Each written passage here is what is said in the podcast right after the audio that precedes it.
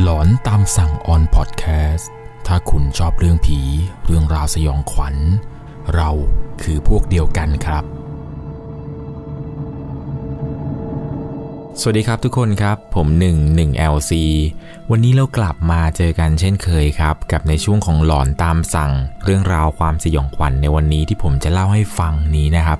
เป็นประสบการณ์สยองขวัญของแฟนคลับท่านหนึ่งครับ ตัวของเขาเนี่ยไปพบเจอเรื่องราวแปลกๆ เรื่องราวสยองขวัญบนเส้นทางหลวง หมายเลข 348 เส้นทางนางรองสะแก้ว ซึ่งเรื่องราวสุดหลอนที่พบเจอนี้ ดันไปเจออยู่ตรงช่องเขาตะโกครับ ถ้าใครได้เคยได้ฟังหรือว่าผ่านหูมานะครับ จะรู้เลยว่า ที่ช่องเขาตะโกนี้เนี่ย มันมีเรื่องราวแปลกๆที่เกิดขึ้นเป็นอาถรรพ์เป็นอะไรต่างๆ ที่เขาพูดถึงพูดต่อๆกันมาเยอะแยะมากมายเลยครับ บางคนก็ยกให้ว่าที่นี่นั้น คือช่องเขา 500ศพนั่นเอง ซึ่งเรื่องราวที่ผมจะเล่าให้ทุกคนฟังนี้นั้น เป็นอีกหนึ่งเหตุการณ์หลอนครับของการเข้าไปติดอยู่ใน วังวนของวิญญาณ สำหรับเรื่องราวเรื่องนี้นะครับ จะต้องใช้วิจารณญาณในการรับชมรับฟังให้ดีๆ เพราะว่าเรื่องราวที่ผมจะเล่าให้ฟังนี้ครับเป็นประสบการณ์สุดหลอนจากผู้ฟังทันบ้านท่านหนึ่งครับ ผมขอใช้นามสมมุติว่าคุณบอยก็แล้วกัน เรื่องราวเรื่องนี้เกิดขึ้นเมื่อปีที่แล้วครับ ในวันที่ 29 สิงหาคม คุณบอยเนี่ยมีอาชีพขับรถทัวร์ในค่ำคืนของวันที่ 29 สิงหาคมนี้ ช่วงเวลาตอนกลางคืน เขาได้ขับรถทัวร์จากพัทยา มุ่งหน้าสู่จังหวัดสุรินทร์เพื่อไปส่งเจ้าหน้าที่อสมกว่า 40 ชีวิต ในค่ำคืนนั้น ช่วงเวลากลางดึก คุณบอยเนี่ยได้ใช้เส้นทางหลวง หมายเลข 348 ครับ เป็นเส้นทางนางรองสาแก้ว วิ่งผ่านบริเวณช่องเขาตะโก ในระหว่างทาง คุณบอยเนี่ยก็ได้จอดแวะพักครับ เหมือนกับว่าตรงที่จุดเขาจอดเนี่ยจะเป็นเพิงขายผลไม้กลางป่า ในตอนนั้นที่ตัดสินใจจอด ก็เพื่อที่อยากจะให้คณะทัวร์ ลงไปซื้อของกิน แล้วก็อาศัยในการพักรถเข้าห้องน้ำอะไรต่างๆ ไปในตัว บางคนก็ไปเข้าห้องน้ำบางคนก็มานั่งพักอยู่ตรงเพลิง บางคนเนี่ยก็ไม่ได้ลงมา ยังคงนั่งอยู่บนรถอยู่ ตอนที่ไปจอดเนี่ย ก็ไปเจอคุณลุงกับป้าแก่ๆคนหนึ่งลักษณะที่เห็นเนี่ยเหมือนจะเป็นคนโบราณเลยครับ ลุงแกเนี่ยนุ่งสโลง ไม่ได้ใส่เสื้อ อายุราวๆประมาณ 55 ปีถึง 60 ปีเห็นจะได้ ในระหว่างที่คุณบอยกำลังเลือกซื้อผลไม้อยู่นั้น เขาก็เห็นครับว่า มีป้าคนหนึ่งนั้น เดินออกมาจากป่า ลักษณะของป้าคนนี้ ผมแกเนี่ยเป็นผมงอกขาวเต็มหัว ยาวปะบ่า ขอบตาป้าคนนี้เนี่ยค้ำดำพูดจาเนิบเนิบเย็นเย็นสวมเสื้อคอกระเช้าเก่าๆ นุ่งผ้าถุงเก่าๆซีดๆ ไม่ได้สวมรองเท้า ป้าเนี่ยแกเดินออกมา ก็ถามครับว่า หนู หนูมาจากไหนกัน ตัวของคุณบอยเองเนี่ยก็บอกครับ ว่าผมเนี่ยมาจากพัทยากำลังจะกลับสุรินทร์กัน พอดีมาแวะพักให้หายเหนื่อยหน่อย หลังจากนั้นครับคณะอสมที่ลงมาซื้อของกันเนี่ยก็ทำธุระส่วนตัวอะไรกันเสร็จ ก็ออกเดินทางกันต่อ ในระหว่างที่ออกมาจากเพลิงขายของข้างป่านั้นได้สักพักหนึ่งครับ คุณบอยเนี่ยบอกว่า ดันเจอหมาดำฝูงใหญ่เลยครับ ประมาณ 4-5 ตัว หมาดำฝูงนี้ นอนกองกันอยู่กลางถนนเลย พอรถเริ่มวิ่งเข้าไปใกล้เนี่ย เหมือนกับว่า ฝูงหมาดำนี่มันจะพากันแตกฮือ วิ่งหลบเข้าข้างทาง ตอนแรกที่เห็น ก็รู้สึกแปลกใจเหมือนกันครับ ว่าทำไมหมาดำฝูงนี้ มันถึงมันนอนอยู่กลางถนน โดยที่ไม่ได้กลัวรถจะมาชน หรือว่ารถจะมาเหยียบพวกมันเลย โชคดีมากที่รถบัสที่เขาขับมา ไม่ได้เหยียบฝูงหมาดำนี้ซะก่อนเพอพวกมันนั้น กระโดดหลบเข้าข้างทางไปแล้ว พอผ่านฝูงหมาดำฝูงแรกไป ก็ขับไปได้สักประมาณ 5 นาที ปรากฏว่าก็ดันไปเจอกับฝูงหมาดำอีกกลุ่มหนึ่งครับ คราวนี้นั้นเจอประมาณอยู่2-3ตัว ตอนที่เห็นไกลๆเนี่ย รอบนี้นั้นเขาได้บีบแต่ครับ แล้วฝูงหมาดำฝูงนี้ ก็พากันลุกฮือออกไปเช่นเดิม ซึ่งพอขับผ่านฝูงหมาดำฝูงที่สองไปนั้น ขับไปต่อได้ประมาณ 5-10 นาที ปรากฏว่าก็เดินไปเจอกับฝูงหมาดำอีกฝูงหนึ่งครับ ซึ่งมันก็เป็นอะไรที่แปลกมากๆ เขาเองเนี่ยบอกว่า ระหว่างทางที่ขับไปนี้ เจอฝูงหมาดำนอนขวางถนนเนี่ยไม่ต่ำกว่า 6 รอบเลย ซึ่งมันก็เป็นอะไรที่แปลกมากๆ ซึ่งไม่ใช่แค่ฝูงหมาดำที่เขาพบเจอ แต่ในระหว่างการเดินทางนั้น เส้นทางที่ขับไป ก็เป็นทางก่อสร้างที่แบบยาวมากๆ เป็นการก่อสร้างที่มันยาวผิดปกติ ซึ่งขับไปได้สักพักหนึ่ง เขาก็สังเกตเห็นครับว่า ข้างหน้าถัดไปประมาณ 300 เมตร ทางด้านซ้ายมือ มีแสงไฟเนี่ยรอดออกมาจากป่า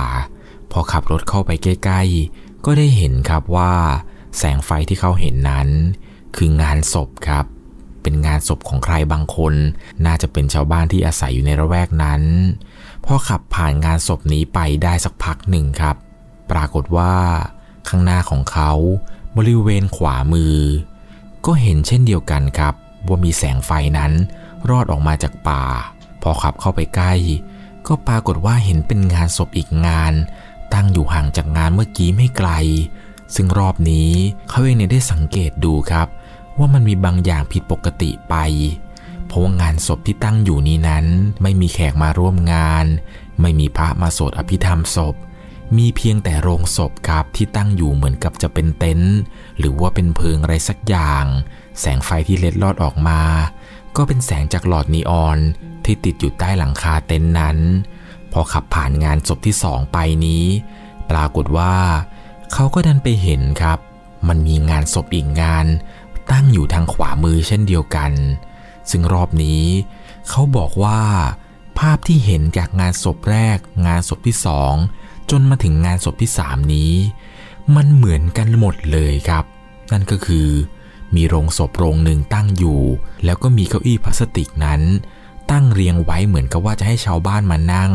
แต่ทุกงานที่เห็นมาทั้งสามงานนี้ไม่มีชาวบ้านสักคนที่มานั่งฟังธรรม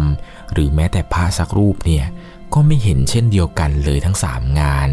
ซึ่งมันก็แปลกมากๆ ที่ทำไมในคืนคืนเดียว ถึงได้เห็นงานศพสามงานพร้อมกันได้ขนาดนี้ ในระหว่างที่ขับไป ก็ปรากฏว่าไปเจอกับวัดวัดหนึ่งครับที่ตั้งอยู่ ในวัดเนี่ยปิดไฟมืดสนิท เหมือนกับว่าในวัดนี้ จะไม่มีพระสงฆ์สักรูปครับที่จำวัดอยู่ ขับไปตลอดทางเนี่ย เส้นทางที่ขับไปก็เหมือนกับว่าจะนานผิดปกติ ซึ่งมันก็เป็นอะไรที่แปลกมากๆเลยครับ เส้นทางนี้ที่เขาขับไป ทุกสิ่งทุกอย่างที่ผมเล่าให้ฟังนั้น มันเกิดขึ้นซ้ำๆแล้วซ้ำอีก พอผ่านวัดก็จะเจอฝูงหมาดำ ผ่านฝูงหมาดำก็จะไปเจองานศพ บางครั้งผ่านงานศพก็มาเจอกับฝูงหมาดำแล้วก็จะไปผ่านวัดลึกลับวัดหนึ่งที่ปิดไฟมืดสนิท ซึ่งทุกอย่างนี้นั้นมันเกิดขึ้นซ้ำมาเรื่อยๆเรื่อยๆ จนตัวของคุณบอยเองเนี่ย เริ่มคิดแล้วครับ ว่าบางทีเราอาจจะถูกพวกพูดผีปีศาจที่มีฤทธิ์เนี่ยเล่นงานเข้าให้ น่าจะโดนผีบังตาให้หลงทาง และทำให้พวกเขานั้น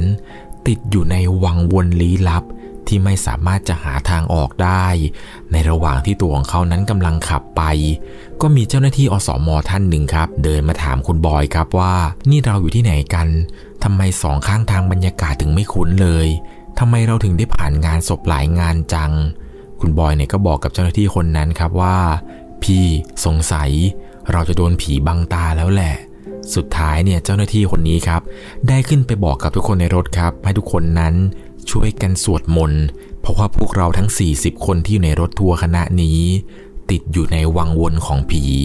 เจ้าหน้าที่บางคนเนี่ยก็ที่ฐานครับ ขอให้เจ้าป่าเจ้าเขาเนี่ยช่วยคุ้มครองพวกเราให้หลุดพ้นจากวังวนนี้ โชคดีมากครับที่หนึ่งในอสมอนั้น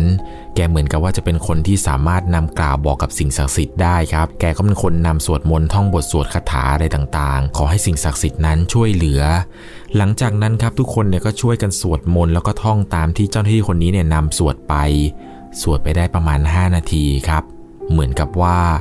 สองข้างทางแล้วก็บรรยากาศรอบๆนี้เหมือนจะเปลี่ยนไป สุดท้ายคุณบอยเนี่ย ได้พาเจ้าหน้าที่อสอมอกว่า 40 ชีวิตนี้ มาส่งที่จังหวัดสุรินทร์ได้อย่างปลอดภัย ทุกคนในวันนั้นต่างตื่นตกใจกับเหตุการณ์ที่เพิ่งจะเกิดขึ้นเมื่อสักครู่นี้ คุณบอยเองเนี่ยก็เลยไปถามเจ้าหน้าที่อสอมอคนนั้นครับ ที่เป็นคนนำสวดให้ผ่านเรื่องราวแปลกๆ เรื่องราวหลอนๆ ที่เพิ่งจะเกิดขึ้นเมื่อสักครู่นี้นะครับ ถามว่าเมื่อกี้เนี่ยมันเกิดอะไรขึ้นกันแน่ เจ้าหน้าที่อสอมอคนนี้ได้บอกว่า มันเป็นเพราะว่าพวกเรานั้นเดินทางในช่วงตอนกลางคืน ซึ่งวันที่พวกเราเดินทาง มันเป็นวันปล่อยผีของทางเขมร เจ้าหน้าที่คนนี้ก็ถามกับคุณบอยครับว่า แล้วที่ตอนขับมาเนี่ยได้ทักหรือเห็นอะไรแปลกๆข้างทางหรือเปล่า คุณบอยเนี่ยก็เล่าให้ฟังครับว่าตั้งแต่ขับมาเนี่ยก็ไม่เห็นอะไรแปลกๆข้างทาง ตอนที่ไปจอดแวะพักซื้อของกินข้างทาง ก็ไม่เห็นว่าเจอเรื่องราวอะไรแปลกๆ เจ้าหน้าที่อสมคนนี้ก็ถามครับว่า แล้วไปจอดรถพักตอนไหน คุณบอยเนี่ยก็บอกว่าจำไม่ได้เหมือนกันครับ ว่าไปจอดตอนที่ผ่านช่องเขาตะโกมาแล้ว หรือว่าจอดก่อนจะถึงช่องเขาตะโก ซึ่งเขาก็ได้เล่าเรื่องราวให้ฟังครับว่าเขาเนี่ยได้จอดแวะพักเพิงผลไม้เพิงหนึ่งซึ่งมันอยู่ตรงกลางป่า เจ้าหน้าที่อสมคนนี้ถึงกับตกใจเลยครับ บอกกับคุณบอยครับว่า ตรงเส้นนั้นเนี่ยมันไม่มีเพลิงหรือว่าไม่มีอะไรขายผลไม้หรอก คุณบอยเนี่ยก็บอกว่ามีสิครับ ผมยังจอดให้ทุกคนเนี่ยลงไปซื้ออยู่เลย แต่เหมือนกับว่าเจ้าหน้าที่อสมคนนี้เนี่ยเขาจะไม่รู้ครับ ตอนที่คุณบอยจอดเนี่ยเขาน่าจะหลับอยู่บนรถเลยไม่ได้ลงมาซื้อของกิน ไม่ได้ลงมาเข้าห้องน้ำอะไรกับคนอื่น เลยไม่รู้ว่ามีการจอดแวะพักรถ เจ้าหน้าที่อสมคนนี้เนี่ยก็บอกว่างั้นรู้แล้วแหละว่าทำไมพวกเราถึงติดอยู่ในวังวนของผี เพราะว่าพวกเราเนี่ยไปจอดแวะซื้อของกับผีไงแล้วยิ่งพวกเราไปกินของผีด้วย มันเลยทำให้พวกเรานั้นติดอยู่ในวังวน ทีแรกเนี่ยคุณบอยก็ไม่อยากจะเชื่อหรอกครับ แต่ปรากฏว่า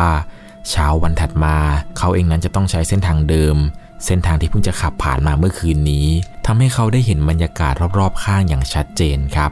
เขาบอกว่าตอนที่ขับมาถึงเส้นทางนี้นั้น มันไม่เคยมีเพิงขายผลไม้ตรงนี้มาก่อน แล้วทั้งผืนป่านั้นเป็นป่าที่รกร้าง ไร้บ้านเรือนผู้คน ไม่อยากจะคิดเลยว่า สิ่งที่อสมคนเมื่อคืนเล่าให้ฟัง มันจะเป็นเรื่องจริงที่เกิดขึ้น ซึ่งถ้าใครได้อ่านประวัติหรือว่าเคยได้ยินเรื่องราวของออบริเวณช่องเขาตะโกนี้มา